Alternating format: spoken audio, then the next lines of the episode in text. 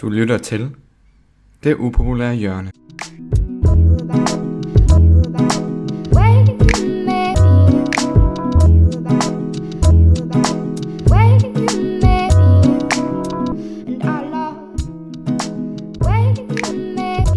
Og i dag er vi så heldige, at vi har Christine med i studiet, som er frivillig i Unge på mig her i Aarhus. Og Christine, øh, vil du lige ganske kort fortælle lidt om dig selv og hvem du er? Ja, jamen øh, jeg hedder som sagt Christine, jeg er 25, og så er jeg studerende øh, og bosat her i Aarhus. Ja. Yes. Og øh, Christine, du har øh, en tematik med i dag, som, øh, som du rigtig gerne vil, øh, vil snakke om. Ja, altså jeg tænker, vi skal snakke omkring det her med øh, noget af den stigmatisering, der er omkring at blive indlagt, og også i forhold til at måske afmystificere det lidt. Øh, ja, det tænker jeg er udgangspunktet. Mm. Sådan så folk kan blive indvidet i, i hele den verden, Ja. og hvilke følelser der måske også er forbundet Ja, med. fordi at jeg selv, tror jeg, kunne godt kunne have brug for, inden jeg selv øh, stiftede bekendtskab med det system, det psykiatriske system, haft brug for at høre noget om, øh, hvad er det, og er det lige så farligt, som det lyder, og Ja. hvor tosset skal jeg være, for Ja. at være en del af det, og ja. Ja, Ja. lige nøjagtigt. Øhm, vi starter altid ud med at høre øh, den her personlige beretning fra, fra den deltagende. Øhm, og det kan være, Christine, at du vil fortælle lidt mere om, øh, hvad du har på hjerte i forbindelse med den her tematik omkring indlæggelse.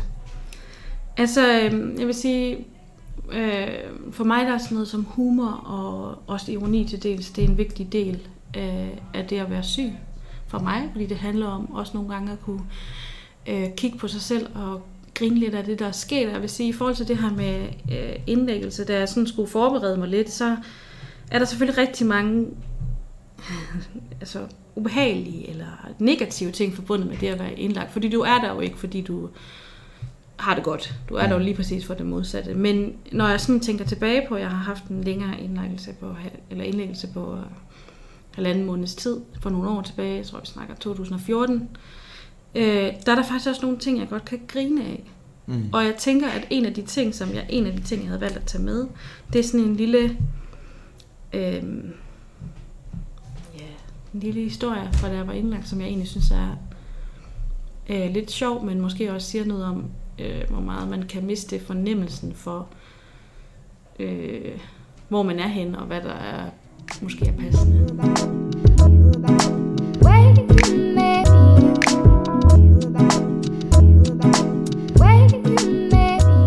Bare springe ud i det? Jamen, øh, hvis du har lyst til at læse den op, så, øh, Jamen, det har jeg. så vi lutter Altså- altså, øre i hvert fald. øh, altså, der sker jo ikke super meget, når man er på sådan en afdeling. Men, øh, og derfor så, for mig, mine dage, det var meget sådan noget med, øh, jeg lå vågen det meste af natten. Altså, i løbet af en dag, jeg har lavet sådan en dagbog over, hvad jeg simpelthen har lavet hver dag, og hvad for et klokkeslæt, jeg har lavet det på. Og altså, nogle af dagene er det vildeste, jeg har lavet, det er, at jeg har spist frokost. Øh, så det er, ikke, det er ikke en dag, hvor der sker helt vildt meget. Det er, en, altså, det er også en dag, hvor altså, de her dage går meget mere, man er i sin egen verden, og man taler med nogle personale, men ellers får man lov til at sidde i sin egen lille lukkede øh, boble. Øhm, og så derfor var det nogle gange det der med at sådan slippe for alt det der hårde at være i hele tiden, fordi det selvfølgelig ikke bare er lutter lavkage at være indlagt, det er mega hårdt arbejde, og man er der, fordi man har det skidt. Så var mit forsøg sådan at bløde stemningen op med lidt humor. Mm. Øh, nok mest for min egen skyld, men det gav lidt bagslag i øh, den øh, sådan lille episode, vi skal tale om her. Fordi at jeg, det er sådan helt konkret, at jeg har fået noget øh, tøj af min far, fordi han kan ikke, øh, jeg kan jo ikke, øh, har været der noget tid, og det der med at vaske tøj og sådan noget, det, så han kommer med noget rent, og der er, nogle, der er sådan nogle, øh, noget nyt, og der er mærker i ryggen. Øh, men jeg har jo ikke altså, adgang til en saks, fordi jeg er indlagt. Det er ligesom det, der... Så den skal jeg op på kontoret og spørge om, og jeg tænker så, jeg ved ikke lige hvorfor, men jeg siger til, hun spørger om, hvad skal jeg bruge den her saks til, så jeg får noget tøj, og så siger jeg sådan lidt for sjov, så må vi jo se, om øh, jeg har alle 10 fingre, når vi kommer tilbage igen. Øh, og det, altså min hensigten var, at det skulle være lidt sjovt, ikke? Og lidt, jeg Mm. smilede også, og sådan tænkte, det var det sådan en lidt ironisk distance til, at jeg er et sted, hvor jeg skal have lov til at låne en saks, ikke? Mm. Øh, men det gav rimelig meget bagslag, fordi det resulterede i, at hun bare stod ved siden af mig i de, så- i de 5-6 minutter, det tog mig at klippe alle de der mærker Nej. af det der tøj. Øh, og holde øje med mig. fordi jeg tænker, hun var bange for, at jeg ville klippe mine fingre. Ikke at det nogensinde havde været intention, men intentionen havde været det her med, at altså, det skulle være lidt ufarligt, og det skulle, det skulle være lidt altså, der skulle, det skulle være lidt sjovt også at være derinde. Ikke, det lyder sådan lidt fjollet, men altså, mm. når man hele tiden er i en tilstand, hvor alting er træls, så det der med nogle gange at, at få grint lidt og få sådan... Øhm, det kan være rimelig forløsende, men her der kan det altså lidt bagslag, og det viste mig jo også noget om, hvor, altså, hvor sort humor må man have. Ja. Altså, hvor alvorligt bliver det taget, og hun tog det meget alvorligt. Og det er jo selvfølgelig også hendes job, hun er der for at passe på mig. Mm. Men øh, altså det, og når jeg kigger sådan tilbage på det, så er det en af de ting, jeg husker sådan, øh, nok med størst glæde. Det var nok, altså selvom det var træls situation, så synes jeg, det er sjovt, det der med, at, at øh, altså jeg godt grine af det. Det gik mm. galt. Det var ikke sådan, det var måske ikke super heldig eller super gennemtænkt. øh, øh, men det var sådan mit forsøg på at holde mig selv lidt ovenvande. Øhm, jeg har simpelthen glemt at få spurgt dig om, øh, fordi dem, der hører med, øh, nu ved vi jo godt, at, at det handler om en psykiatrisk indlæggelse. Ikke? Det er rigtigt, ja. ja. det er nemlig bare, fordi det fik jeg simpelthen ikke spurgt dig om i, øh, i starten. Øhm, men det er en psykiatrisk indlæggelse, det drejer sig om. Det er det, ja. Yes. Ude på, for mit vedkommende er det ude på det gamle Rigskov. Ja.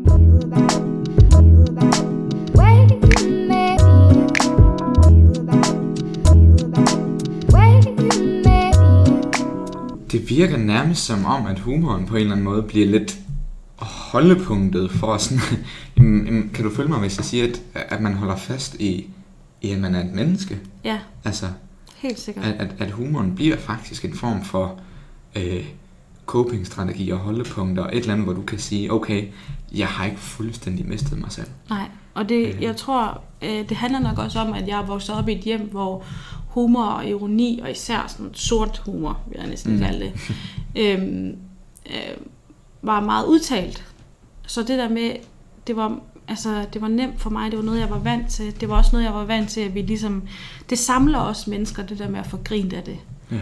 Øh, og nogle gange, når man er på sådan en afdeling, sådan, altså på sådan et, altså, så er der jo ingen, der har det godt, når de er der. Og alt personale er lidt i beredskab og hele mm. tiden. Og øh, folk, når folk kommer og besøger dig, det var for eksempel ikke super fedt, øh, synes jeg, det der med, at folk kommer, det er jo det er dejligt, at folk kommer og besøger en, men det, det er jo det, der er, når man er på sådan en afdeling, det er, at folk er jo bekymrede, når ja. de kommer. Ja. Det vil sige, at de er aldrig glade. De smiler ikke. De ser ikke ud, som om de er glade for at se dig. De ser mere ud, som om at de er bekymrede over, hvad for nogle omgivelser der er i. Mm. Og for mig, der var humor helt klart en koblingsstrategi i det.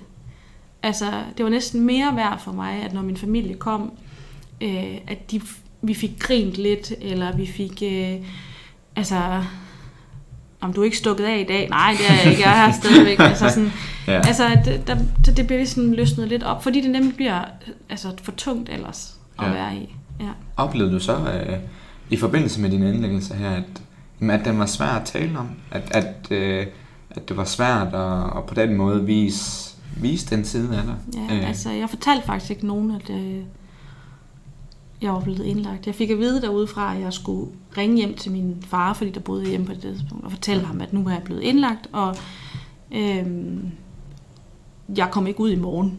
Ja. Altså, det ville være noget, der ville være en periode, fordi nu skulle der styr på min behandling, og jeg skulle have det bedre, og de turde ikke at lade mig gå rundt derhjemme. Nej. Øhm, og øh, det var bare det, at ringe til min far, var mega grænseoverskridende. Så jeg kan, og jeg kan faktisk ikke huske, om jeg selv gjorde det, eller jeg fik dem til at gøre det derude. Mm. Øhm, og jeg havde egentlig ikke intention om at fortælle mine venner det. Fordi jeg synes, det var pinligt, og jeg synes, at det var... Øhm, Hvordan, hvordan kan det være, du Jamen, synes, det, det var pinligt? Jeg synes, at det var det der med, hvis man ikke kan tage vare på sig selv, det synes jeg var et kæmpe nederlag. Og de fleste mennesker ved godt, at når man bliver indlagt på en psykiatrisk afdeling, så er det fordi, man ikke kan tage vare på sig selv. Øh, det er enten fordi, man er til fare for sig selv, eller til fare for andre. Mm. Øhm, og det er sådan en grundprincip, eller præmis, jeg tror, at de fleste godt sådan kan, at det er noget af det, man tillægger, det at være indlagt på, en, på sådan en afdeling. Øh, så jeg havde faktisk ikke lyst til at fortælle mine venner, at jeg havde det så dårligt, at jeg altså, ikke havde lyst til at være her mere. Mm. Øh, så jeg tror måske ikke, det var selve det at være på, indle- altså på hospitalet. Det var det der med, at, for, altså, det også betød, at jeg var nået til et lavpunkt i, mit, altså, i min tilværelse, og at, at øh, jamen det var bare mega, det tror jeg bare, det var, altså det var en indrømmelse, som var svær over for mig selv, og derfor var det også endnu sværere over for mine venner.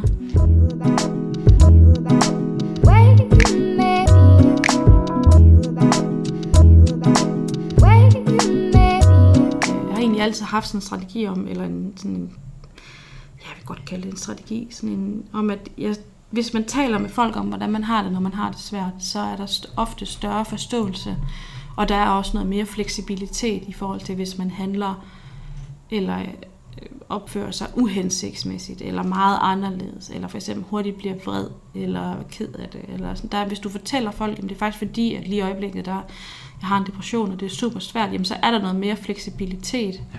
Så jeg har egentlig altid, øh, og det er noget min far har, han gav mig valget, da jeg blev syg, han sagde, vil du selv fortælle dine klassekammerater, eller skal jeg fortælle ja. dine klassekammerater, fordi det er vigtigt, at de ved det. Og det klogt et, i situationen, synes jeg ikke, det var sjovt overhovedet. øh, men set i bagspejlet har det klart, det har reddet nogle venskaber, og det har også øh, givet mig noget fleksibilitet. Men, og det havde jeg egentlig tænkt, jeg også ville praktisere i forhold til indlæggelsen, men det, mens jeg var i det, så var det var bare for svært. Og det var lidt for, det er for tabuiseret, eller det er for... Øh, jeg vidste måske heller ikke helt selv, hvad det ville sige at være indlagt, så det der med, hvis der ville komme nogle spørgsmål og sådan noget, det, altså, Det vil være svært at svare det ville være svært at svare på, plus at jeg havde faktisk ikke rigtig lyst til at, altså jeg, jamen, jeg kunne ikke finde ud af at gå i bad, jeg kunne ikke finde ud af at øh, tage to ens strømper på, eller bare to forskellige, den tages, for den tages skyld. Så det der med at øh, også lige pludselig at måske skulle sætte ord på nogle ting, det synes jeg var enormt uoverskueligt. Så jeg havde egentlig tænkt, det skulle jeg bare ikke. Og jeg Mm. havde også prøvet at overtale min familie til, at øh, vi skulle ikke sige det til noget, nogen, nogen steder. Jeg skulle bare magisk være væk. Jeg ved ikke, hvad jeg havde tænkt. Ja, ja. Og så komme tilbage, når jeg havde det bedre. Ja. Øh, men da det ligesom ikke bare var en uge, men at det blev længere tid, så selvom jeg havde bedt min familie om at lade være, så blev det ligesom øh, øh, fortalt udad til. Og det blev fortalt til mine veninder. Fik, jeg ved ikke, om de fik en, en fælles, altså jeg ved ikke, om det var sådan en Facebook fælles besked, eller hvordan det lige var, men øh, min mor eller min far øh, kontaktede i hvert fald mine veninder.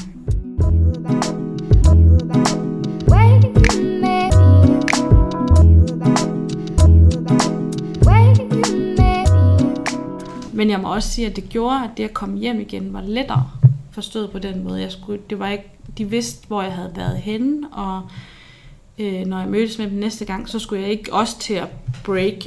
Øh, by the way, jeg har også lige været indlagt, øh, mm. siden vi snakkede sammen sidst. Altså det er bare ligesom, der var banet vejen. Øh, men det er aldrig blevet noget, jeg har talt med, min, med ret mange om. Hvad, hvad, hvad gjorde det for dig i forhold til, til folk omkring dig?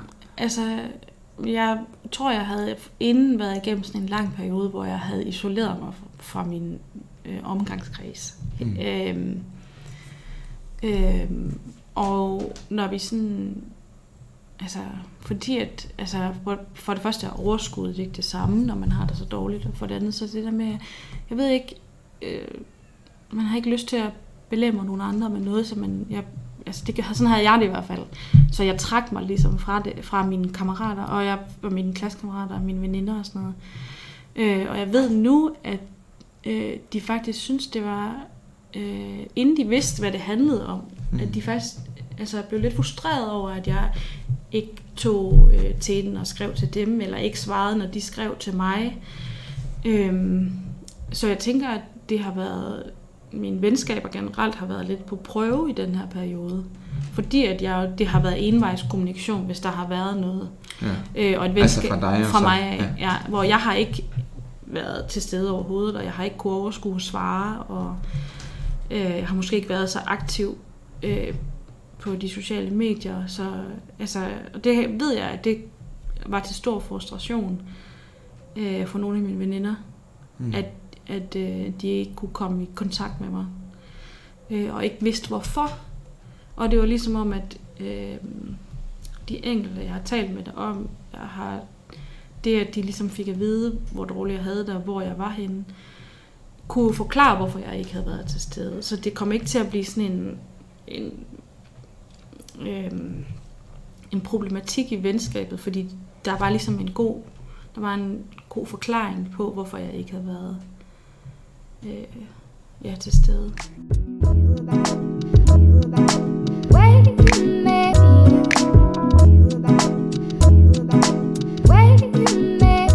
Det er jo, det er jo, kunne jeg forestille mig, noget, som rigtig mange kender til.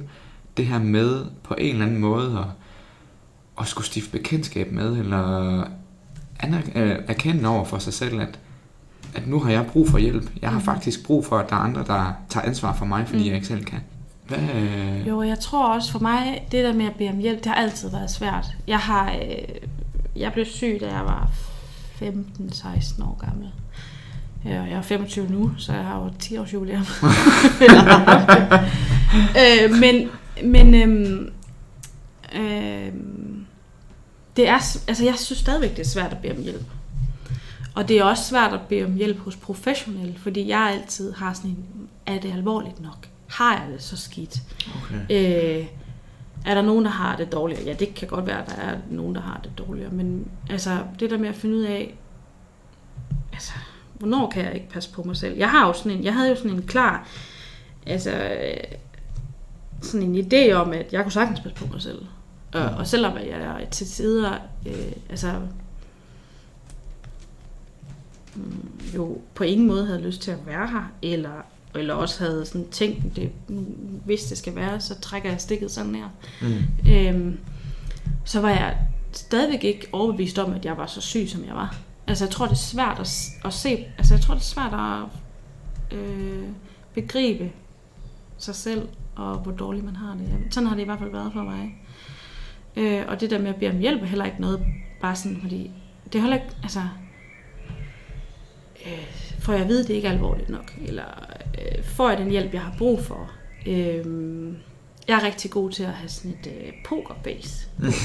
øh, jeg er rigtig god til at se ud, som om jeg har det rigtig godt. Øh, så tror de på mig, når jeg kommer og siger, at jeg har det dårligt. Ja. Øhm, og jeg vil heller ikke sige, jo selvfølgelig, jeg, øh, nu var min indlæggelse, den var frivillig, forstået på den måde, at jeg jo ligesom selv skal samtykke til, at ja, jeg vil gerne lade mig indskrive, men Mm. altså, om det var sådan, altså, det var 100% frivilligt, eller jeg følte, at det var sådan lidt under pres, Ja. både fra min, fra min familie af, øh, men også fra min behandlers side af. Mm. Øhm, fordi jeg, altså, jeg, jeg troede ikke, jeg var så dårlig. Nej. Altså, og altså, lige så vel som man kan bilde alle andre ind, at man ikke har det dårligt. Jeg troede jo også selv på det. Altså, jeg troede jo på det, jeg sagde til de andre, når jeg sagde, at Nå, men jeg, havde, så, jeg har det, det går bedre, og jeg har det okay, og øh, det kan godt være, at jeg ikke arbejder, eller går i skole, eller, men altså, jeg, det er, går den rigtige vej, og sådan noget. Det, jeg tror bare, jeg tror, det er nemt at se sig blind på sin egen sådan, sårbarhed, og sin egen øh, ja, sygdom, hvis det kommer dertil. Ja. Mm.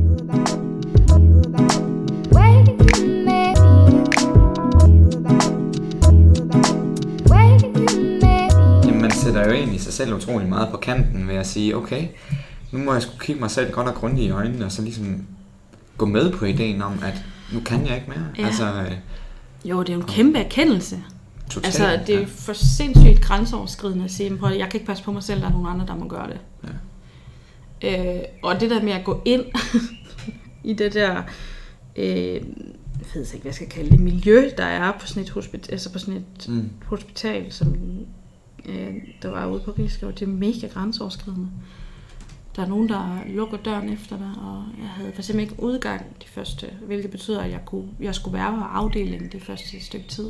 Mm. Og så, altså jeg kan selvfølgelig, da det ikke er en tvangsindlæggelse, kan man altid udskrive sig selv. Ja. Det er i hvert fald sådan, jeg har forstået det. Øh, men døren bliver alligevel låst, og der bliver holdt øje med, hvor du er henne. Øh, og du får din medicin udleveret øh, hos en med en nøgle, der står inde i et eller andet lille lokale. Og, altså sådan, det er et kontrolleret forhold. Ja. Der er jo ikke noget, stuerne er jo også ribbet for alt muligt, for at du ikke skulle kunne komme til at gøre skade på dig selv. Ja. Eller, altså, så det er jo sådan et meget kontrolleret, meget klinisk miljø, og det, er- det er et lidt vildt miljø at overgive sig selv til. Sige, jeg kan simpelthen ikke holde til at være hjemme i min seng, eller hjemme i min lejlighed, hvor jeg har altså alle mine ting og er vant til at Mm. komme, men nu skal jeg være, jeg er simpelthen nødt til at være fysisk et andet sted, og et sted, hvor der ikke er nogen muligheder for at altså, bare gå min vej, hvis det var det, jeg havde lyst til, fordi at jeg kan ikke passe på mig selv. Jeg, stod, jeg kan ikke stole nok øh, på mig selv. Det er jo mega svært. Det er mega svært at være ærlig og selv se det i øjnene, fordi ærlighed handler ikke bare om at sige sandheden, det handler også om at kunne se, hvad er sandheden. Ja. Og det, kan man, det kunne jeg i hvert fald ikke se på det her tidspunkt. Ja. Øh, mit verdensbillede var helt mærkeligt. Ja. Øh, og det der med at bede om hjælp er jo også noget, man skal lære. Det er jo ikke noget, man bare... Altså, jeg har også, sådan et, men, altså, jeg er også blevet opdraget til at skulle klare mig selv, og jeg kan en hel masse ting selv, og det er super fantastisk. Jeg tror så, en af de ting, jeg ikke kan selv, det er så at vurdere, hvornår jeg har brug for hjælp. For Ja. eksempel. Øh, og det er i alle mulige henseender. Mm. Øh, det behøver ikke bare være i forbindelse med at have det dårligt eller være depressiv. Det kan også være altså studiearbejde, det kan være alt muligt. Du er sådan en, der er god til at være opmærksom på andre. Jeg er rigtig god til at være opmærksom på andre. Ja, det samme. Øh, og jeg kan også øh, i starten på den her afdeling, hvor der kan, har jeg, kan jeg huske, at jeg flere gange fik at vide sådan, ja, det er fint nok, at du er bekymret for, hvordan nogle af de andre har det, men hvordan har du det selv? Hvorfor er du her? Ja. Øh, hvor jeg var sådan, øh, det ved jeg ikke, det kan jeg ikke lige, øh, det var, altså, altså det er jeg, jeg er klart, øh, jeg er også sådan et menneske, der har antennerne ude, og altså, Og mærker. Ja, og jeg kan få helt ondt i maven, hvis øh, nogen omkring mig er presset. Eller det kan være eksamens. Det er for eksempel hårdt for mig at, læse til eksamen sammen med nogle andre, fordi jeg bliver simpelthen så presset på deres vegne, hvis de Ja. er enormt nervøse. Øh, at jeg nærmest selv bliver nervøs, også selvom jeg måske ikke vil være det. Mm. Mm. Så jeg er sådan en, der mærker og er opmærksom på de mennesker, der er omkring mig. Ja. Ja.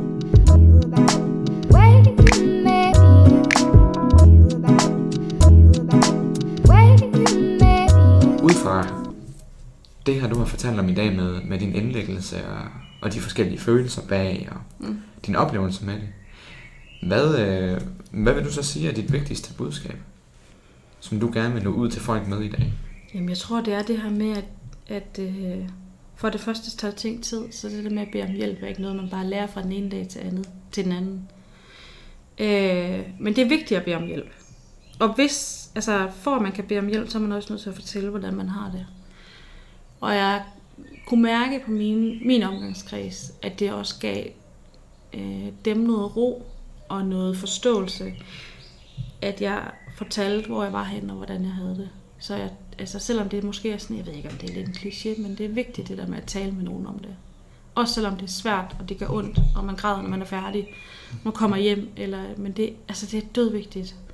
Fordi jo flere gange du siger det højt, jo flere gange hører du det også selv, jo flere gange du har hørt det, jo mere forstår du det også selv. Giver det mening? Ja, meget Altså, mening. det er ikke ja. bare det, at der er nogle andre, der skal forstå det, du siger. Du forstår det også selv. Eller jeg forstår det i hvert fald bedst selv, når jeg også har hørt det nogle gange. Og så skal, bliver det nemmere og nemmere, jo flere gange man siger det. altså, jo nemmere bliver det også. Ja. ja. Det tror jeg må være. Jo flere gange man siger det, jo nemmere bliver det også. Det må være hovedbudskabet. Og Christine, nu her for at runde af på en ordentlig måde, Mm. øhm, er der noget, du tænker, at du vil uddybe, eller noget, som jeg har glemt at spørge ind til? Noget, som du lige synes er vigtigt at, at lige få sagt? Nej, altså jeg synes, det er vigtigt, at de mennesker, der er, altså de mennesker, der kommer på de psykiatriske afdelinger, er også helt almindelige mennesker. Ja. Det er ikke nødvendigvis... Altså jeg havde sådan en idé om, at det, var, det ville være helt... Øh, jeg ved slet ikke, hvordan jeg skal forklare. Helt vanvittigt derinde. Og, øh, øh, og selvom... Mm, ja, det er altså også almindelige mennesker. Det er mennesker som du og jeg, og det er Mm. alle aldre, øh, og det er alle øh, altså etniciteter og begge køn og sådan noget. Altså, øh, det er almindelige mennesker. Folk ser også normalt ud. Jo, men altså, ja. Og jeg har jo, altså jeg ser i hvert fald mig selv som normal. Mm. Øh, det kan godt være, at min normal er lidt anderledes end din normal, men din normal er til gengæld også lidt anderledes end nogen andres normal. nogle, ja, lige nok. Øh, men jeg tror, det er vigtigt, det der med at sige, at det er altså det er måske et godt sted at få, få, hvis man virkelig ikke har det godt, at få ligesom lagt grunden for det der arbejde, der handler om at få det bedre. Og at det er normalt. Jamen, det, jeg kan næsten ikke understrege, at det er normale mennesker. Jeg synes virkelig, at øh, tusind tak, fordi du vil dele Selv det her med, med, med os, og, og til dem, der lytter med. Mm-hmm. Øhm, For jeg er helt overbevist om, at det er vigtigt. Og jeg er helt overbevist om, at det er vigtigt, fordi også i dag, der føler jeg i hvert fald også, du taler nogle andres sag. Øhm, giver det mening at sige? Ja, det gør det. øh, nogen, som faktisk øh, kunne sidde og lytte med til den her podcast og selv stå i den problematik, at som vi snakkede om før, vi begyndte, altså sådan, føler sig fuldstændig tosset Ja. af at være indlagt. Ja, Øh, men som du siger, faktisk bare helt almindelige mennesker. ja, Og at du og jeg, ligesom så mange andre, kan, kan blive deprimeret. ja. Øh, så tusind tak, fordi du har været med til at åbne op for, for det. Selv tak. Og så vil jeg ønske alle sammen en, øh, en rigtig god dag derude, og øh, pas rigtig godt på hinanden, og tag og overveje nogle af de ting, der er blevet fortalt i dag, fordi jeg synes, det er vigtige budskaber. Øh, og så husk at lytte med om en uge, når vi sender det næste afsnit af Det Upopulære Hjørne.